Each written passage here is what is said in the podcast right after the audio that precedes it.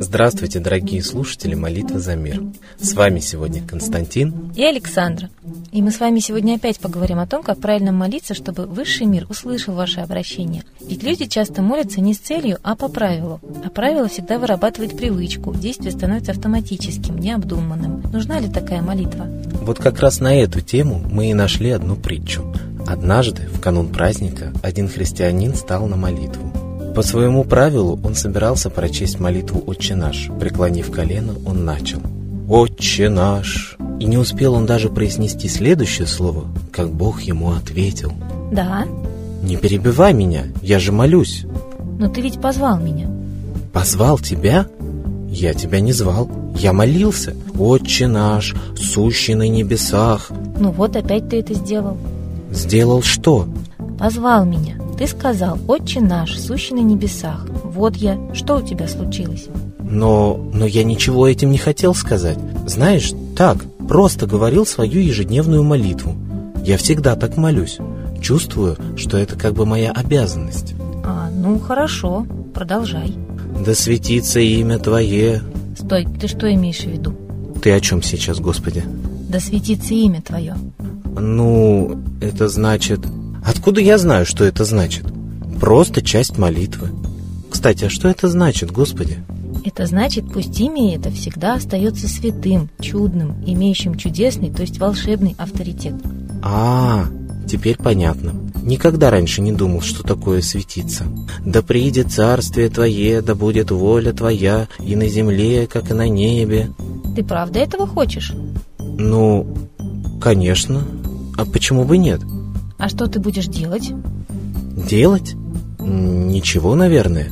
Я просто думаю, будет здорово, если ты будешь все держать под контролем здесь внизу так же, как и там наверху. И как все тогда станет хорошо, просто чудесно.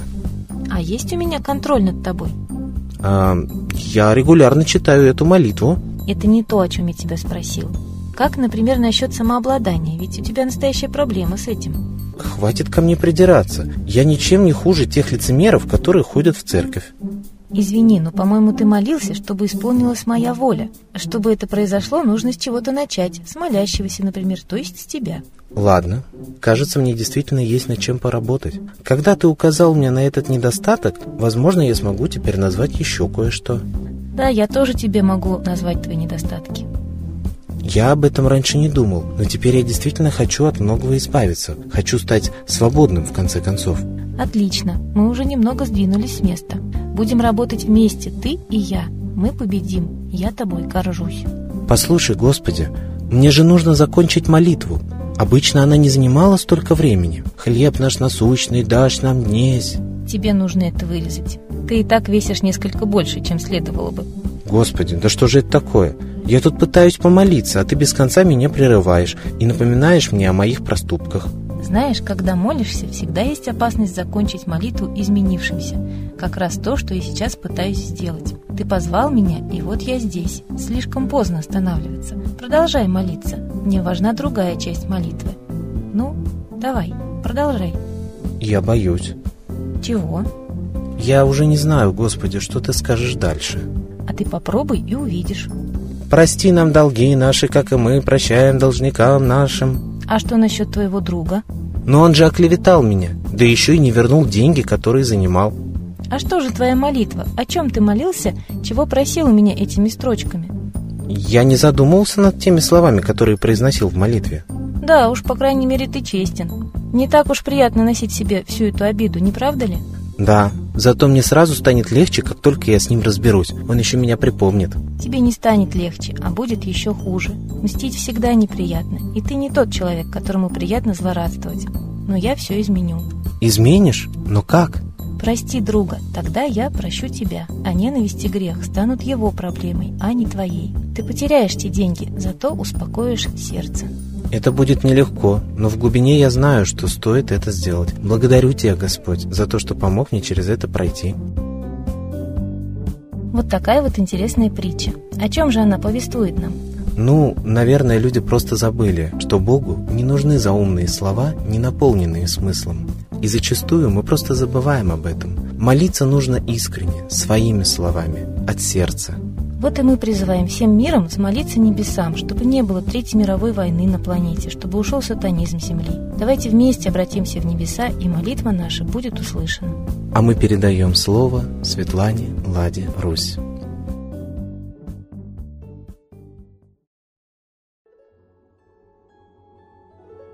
Уважаемые граждане России, Обращаю ваше внимание на новость, что премьер-министр России Дмитрий Медведев поручил вести наблюдение за показателем среднемесячного дохода россиян от трудовой деятельности. То есть это ужесточение контроля над тем, сколько мы с вами получаем, где и как. Наряду с тем, что в каждом магазине обяжут поставить кассовый аппарат, который фамилию покупателя пробивает. Тотальный контроль за тем, сколько вы тратите, сколько вы получаете. Давайте установим тотальный контроль за тем, сколько они воруют из нашего с вами бюджета государственного, потому что наша Россия в ужасающем списке по коррупции стоит на почетном практически первом месте в мире. То есть воруют наши деньги из бюджета и не стесняются контролировать, а сколько же мы получаем. Ладно, они обворовались сами, так они еще и пытаются, чтобы мы ничего не пронесли ни рубля мимо их контроля штрафами, налогами. И они такие вилки, такие условия жизни в стране создали, управленцы наши, которые не являются нашими господами, что нам не хватает денег на жизнь. И говорят, что вот так получилось. Почему мы терпим таких управленцев? Вот эти кассовые аппараты унизительно. Мы уже в концлагере, мы уже с идентификационными номерами, которые правильно церковники называют метками дьявола. То есть каждый под дьявольским контролем. И еще хотят установить счетчики на все виды потребления услуг ЖКХ выносные, чтобы не в квартире стояли цели, чтобы каждый видел, потекла у вас вода в квартире, включен ли у вас свет. То есть вы будете уже жить в концлагере, а фактически мы уже в нем живем. Неужели мы не хотим на свободу? Почему мы позволяем таким людям, которых мы не уважаем, которые разбазарили наше народное добро, раздали нашу страну иностранцам и фактически действуют в пользах иностранного капитала и китайского, и американского. 95% в нашей стране все уже в иностранной юрисдикции. Мы с вами уже не имеем права ни на свою законную землю. Государство издало законы, что оно имеет право у нас отбирать закон законные земли. И мы это терпим. Детей отбирают по всяким разным поводам ювеналы. И причем такие законы уже написаны. Это же понятно, что колонизаторы пишут законы, что они пишут в Америке. Опять не обращаем на это внимания. Хотя говорит об этом депутат Федоров. И вот это вот безразличие, это апатия к судьбам детей, к судьбам своим. Только когда вашу квартиру отберут, вы пикнете, и то, может быть, уйдете, и покорно заснете, и помрете где-нибудь под забором. И это могучий русский народ. Какое право имеет Медведев давать всем своим министерствам задания изо всех сил контролировать контролировать наши доходы. Росстату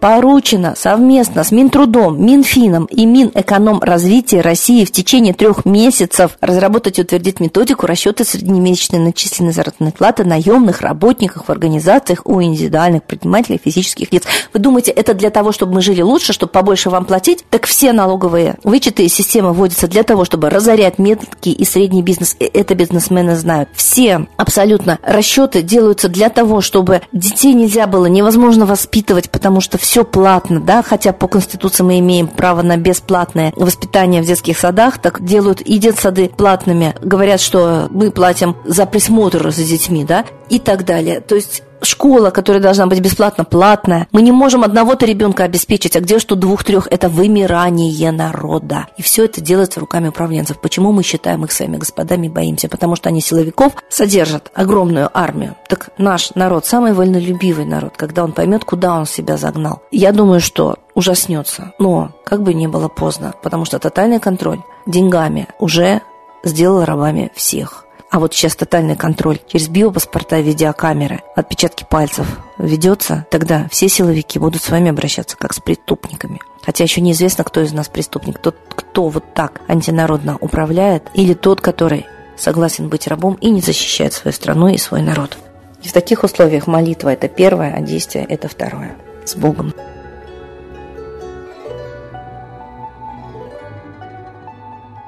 Спасибо Светлане Ладе Русь а теперь настал час единой молитвы за мир.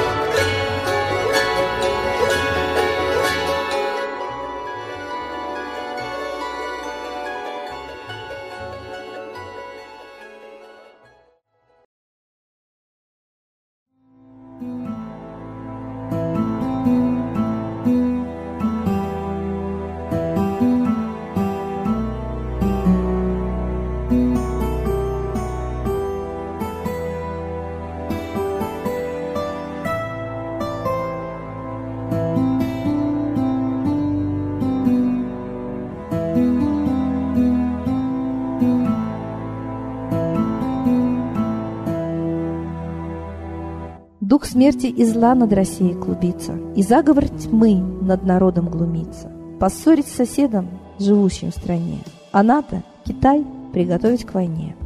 Желтые люди на землях Востока ждут лишь сигнала сразиться жестоко. Землю России считают своей, рвутся в просторы российских полей. Предсказано солнце в российской судьбе, но сможем его отстоять лишь в борьбе. И вера, и сила в пути нам нужна. Не будет могилы, воспрянет страна. Поднимемся гордо, всем скажем о свете и вымолим век золотой на планете. Молим русского Бога. Прости наш народ. Дай нам к счастью дорогу. Прости наш народ. Ра, сожги наши страхи. Прости наш народ. Мы в последней рубахе. Прости наш народ. Молим солнце вернуться, Спаси наш народ. чтобы от страха не гнуться. Спаси наш народ. Митра, Ра, Майтрея, Спаси наш народ. нечисть нас не жалеет. Спаси наш народ. Русские люди, вперед, за богами, вслух повторяйте вместе за нами. Если молитва уйдет в небеса, снова начнутся у нас чудеса. Честно и смело скажи свое слово. Русские боги помочь нам готовы. Хочу, чтоб нынче на Руси славление солнцу началось, чтобы светило в нас прожгло и ум, и душу всю насквозь, и чтоб сгорели в душах в прах и ложь, и алчность, и вся лень, и в наших солнечных сердцах зажегся б новый Божий день.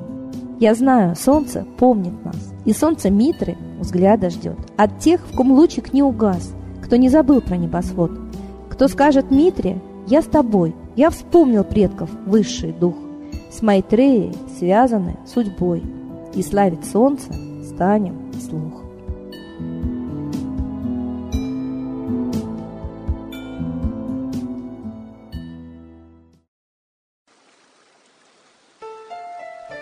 Новый порядок несет сатана. Миру готовы мор и война. Русские боги, спасите страну. Трусости, лени, простите вину. Митра родителем был нам небесным, стал он Майтреей великим, известным. Слышит он русского люда мольбу, помощь нам шлет, коль идем на борьбу. Владыка Майтрея, нам помощь пошли, погибель убрать от планеты Земли. Твои легионы пошли нам с небес. Народы с мольбой ожидают чудес. Господи, разум народам верни. Вновь наступили тяжелые дни. Снова войска на готове стоят. Снова на смерть посылают. Брат поднимается снова на брата. Мы в эгоизме и лжи виноваты. Верим предателям рода людского. Мир наш над пропастью гибели снова. Полный, тотальный контроль наступает. Карта раба нас свобода лишает. Просим о помощи, молим о чуде, чтобы прозрели и выжили людям.